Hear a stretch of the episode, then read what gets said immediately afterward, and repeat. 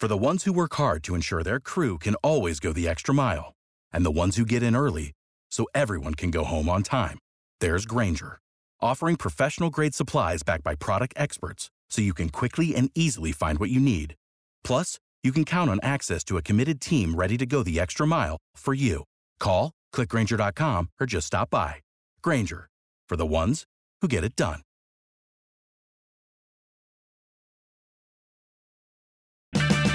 When you need auto parts, O'ReillyAuto.com is just a click away. Order online and pick up at your local store. Visit O'ReillyAuto.com. Oh, oh, oh, O'Reilly Auto Parts. Ancora ebbra per la vittoria dell'Italia ai mondiali di Spagna dell'anno precedente, nella primavera del 1983 l'Italia si riflette compiaciuta nelle note dell'italiano di Toto Cutugno, una canzone che traccia un ritratto un po' smaliziato di un paese appena entrato negli anni del disimpegno, mentre segretamente sospira per la vita spericolata sognata da Vasco Rossi al suo debutto come star della musica italiana. A Roma la giovane Emanuela Orlandi scompare misteriosamente. Era la figlia di un dipendente del Vaticano. Questo rappresenta un preludio tragico a un caso che rimane ancora irrisolto e negli anni a venire coinvolgerà lo Stato, i servizi segreti, la banda della Magliana e persino la Chiesa. Mentre sotto il Vesuvio Alessandra Bisogno giace beata nella sua culla, diventando così la prima italiana nata tramite fecondazione in vitro, su Rai 2 va in onda Portobello, un programma televisivo che ricorda un mercatino all'inglese dove si vende e si compra di tutto. Il padrone di casa è Enzo Tortora, un giornalista e conduttore, considerato uno dei padri fondatori della televisione italiana. Tortora è all'apice del successo. Elegante, competente e affabile, tiene incollati al programma una media di 22 milioni di spettatori, numeri mai raggiunti prima. Il 17 giugno è un venerdì. Figlio di un commerciante napoletano, Tortora è nato a Genova e a quanto pare non è superstizioso. Tuttavia, quella data maledetta sembra portare con sé una serie di eventi sfortunati. Al crepuscolo, nella sua stanza all'Hotel Plaza di Via del Corso a Roma, si presentano i carabinieri, mandati dalla Procura di Napoli. Il nome del celebre presentatore televisivo è il più noto e pesante fra quelli inclusi in un elenco massiccio di oltre 800 mandati di arresto emessi dai magistrati partenopei. Questo blitz è stato progettato per decapitare i vertici e gli affiliati della nuova camorra organizzata, l'organizzazione criminale guidata dal boss Raffaele Cutolo, già detenuto all'Asinara, che da tempo a Napoli costituiva un contrappeso potente capace di influenzare l'agenda politica. Mentre un disorientato Tortora, ancora convinto che si tratti di un caso di omonimia, viene portato in stato di arresto davanti a fotografi e telecamere, e una folla di colpevolisti a priori si accalca intorno a lui. Nelle edicole i giornali freschi di stampa festeggiano il venerdì nero di Cutolo. Tuttavia, in realtà, quella mattina, Roma vedeva oscurarsi la giustizia e le sue procedure. Il più grande esempio di carneficina giudiziaria all'ingrosso mai vista nel nostro paese, commentò il giornalista della Repubblica, Giorgio Bocca, una delle numerose voci autorevoli che si alzarono in difesa del rinomato presentatore televisivo. Per chi conosceva Tortora, l'accusa che lo portò in prigione sembrava assurda. L'accusa era che fosse affiliato alla Camorra e fosse stato un intermediario per il traffico di cocaina nel mondo luccicante della televisione e delle celebrità milanesi. Un assortito gruppo di detenuti, fra cui noti camorristi pluriomicidi, che cercavano di ottenere benefici dalla nuova legge Cossiga del 1982, che inizialmente era stata pensata per combattere il terrorismo, ma che offriva riduzioni di pena a chi collaborasse, aveva indicato Tortora come complice di Cutolo. Per non essere associato al boss, il cui impero stava crollando quando Don Raffaele era diventato la testimonianza vivente e parlante di un accordo di non belligeranza sottoscritto a Napoli fra la Camorra e i vertici locali della democrazia cristiana, molte persone cercarono di prendere le distanze da lui in quei mesi tumultuosi. In un disperato tentativo di preservare la propria vita, molte persone salirono sulla scialuppa messa a disposizione dalla Procura di Napoli. Ma cosa c'entrava Tortora con queste manovre? Perché lo hanno trascinato nella melma e gli hanno distrutto la vita? È stato tutto per caso e anche per follia. quella di Giovanni Pandico, soprannominato O Pazzo, per via dei suoi disturbi psichici sin da giovane, finito in carcere per un doppio omicidio. Pandico era diventato una specie di segretario di Raffaele Cutolo a Poggioreale, anche se secondo il boss non era altro che un semplice segretario di circostanza, poiché era difficile procurarsi collaboratori migliori dietro le spesse mura carcerarie. Pandico aveva inviato una serie di lettere, via via più minacciose, alla redazione di Portobello. Chiedeva conto di che fine avessero fatto i centrini spediti da un compagno di cella alla trasmissione per essere venduti. Alla fine fu lo stesso Tortora a rispondere stizzito, avvertendo che avrebbe passato la questione all'ufficio legale. Nel frattempo, i centrini erano andati perduti e la RAI inviò al detenuto una lettera di scuse insieme a una somma di 800.000 lire. Pensarono che tutto fosse risolto, ma niente affatto. Pandico la trasformò in una questione personale e, in modo totalmente imprevedibile, si vendicò. Durante gli interrogatori con i magistrati, offrì il nome del presentatore, da far saltare dalla sedia qualsiasi interlocutore. Accusò Tortora di traffico di droga, lo dichiarò affiliato alla Camorra e spiegò che i centrini erano semplicemente un nome in codice per una partita di cocaina da 80 milioni di lire, che il presentatore si sarebbe intascato frodando i complici.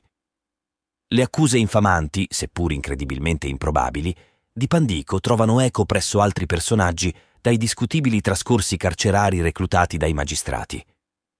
Il primo fra loro è Pasquale Barra, noto come Animale o il boia delle carceri, con un efferato curriculum criminale che annovera ben 67 omicidi, fra cui lo smembramento di Francis Turatello, un boss della malavita milanese. A queste accuse si unisce Gianni Melluso, soprannominato Il Bello o Cia Cia Cia, l'unico membro di questa compagnia diffamatoria a chiedere successivamente perdono alle famiglie di Tortora. In totale, 19 gole profonde sono disposte a giurare che il famoso presentatore è coinvolto in una doppia vita criminale. Fra queste persone ci sono criminali condannati, ma anche impostori di professione, tutti alla ricerca di riduzioni di pena e fugaci attimi di celebrità. Così il semplice fatto che un manipolo di criminali in cerca di immunità, che hanno avuto ampio tempo e modo di coordinare le loro testimonianze, sia riuscito a convincere i magistrati che un individuo rispettabile, stimato e famoso sia un criminale di altissima levatura, è incredibile. Purtroppo in Italia non c'è miglior protezione per un'indagine giudiziaria di innalzare il nome di una figura famosa. Questo fornisce all'inchiesta il necessario sensazionalismo, mentre il famoso imputato si trasforma rapidamente nell'emblema di una giustizia che finalmente è in grado di non guardare in faccia a nessuno, nemmeno i potenti. Lo scrittore Giorgio Manganelli, uno dei primi sostenitori dell'innocenza di Tortora, scrive L'italiano ha paura, che è difficile giudicare come infondata, della macchina della giustizia ma quando vede una persona nota intrappolata in questo ingranaggio, prova un fremito torbido, un sinistro godimento. Ma al di là delle parole interessate dei criminali in cerca di una seconda possibilità, la procura aveva almeno una minima evidenza oggettiva per supportare un'accusa così diffamatoria? La pistola fumante esisteva, ma era surreale, fragile come un biscotto. Il nome di Tortora, secondo i magistrati, era riportato nell'agenda di Giuseppe Puca, noto come O Giappone, uno dei sicari a pagamento di Cutolo. Tuttavia, dopo cinque mesi, si scoprì che l'agenda apparteneva alla compagna di Puca, che il nome scritto a mano era Tortosa e non Tortora, e che il numero di telefono corrispondeva a una sartoria. Un semplice esame grafologico e una telefonata avrebbero smontato questa presunta prova schiacciante. Tuttavia la macchina giudiziaria, che schiaccia indifferentemente colpevoli e innocenti, continuò senza sosta. Tortora era una vittima ideale, un personaggio non conforme, che sfuggiva alle categorie semplificate di un'Italia polarizzata fra il rosso e il nero.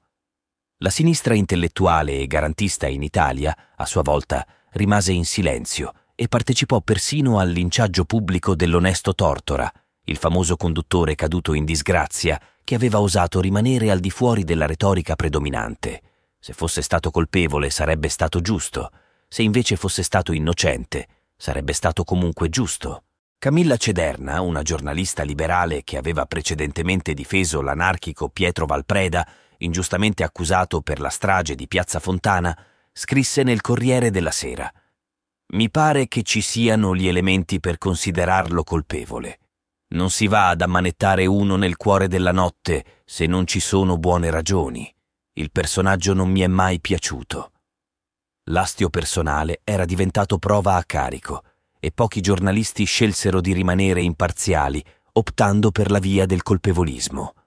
Tuttavia ci furono eccezioni nobili e rare, fra cui figure di spicco come Indro Montanelli e Giorgio Bocca.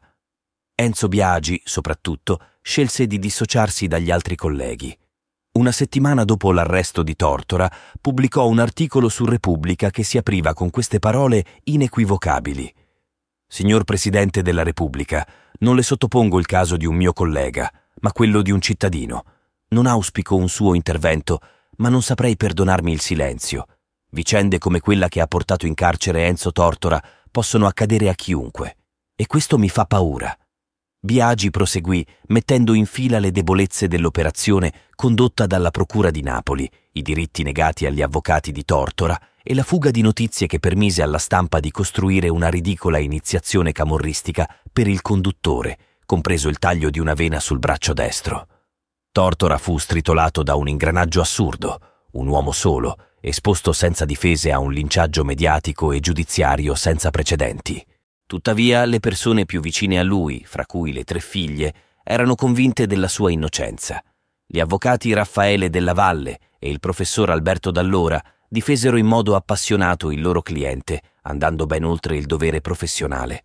Marco Pannella ed Emma Bonino, militanti radicali, si opposero alla verità dei pentiti, credendo che fosse un macroscopico caso di malagiustizia.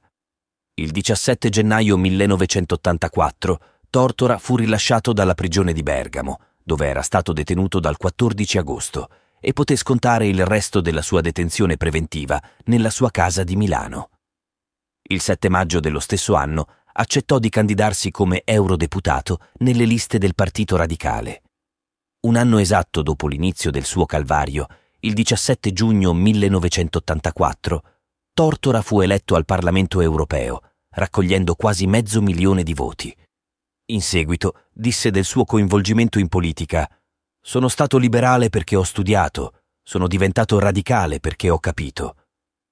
A luglio tornò un uomo libero e, prima di recarsi a Strasburgo per assumere il suo incarico al Parlamento, visitò il carcere di Bergamo, incontrando sia i suoi ex compagni di detenzione che i suoi ex carcerieri, che gli avevano mostrato umana solidarietà.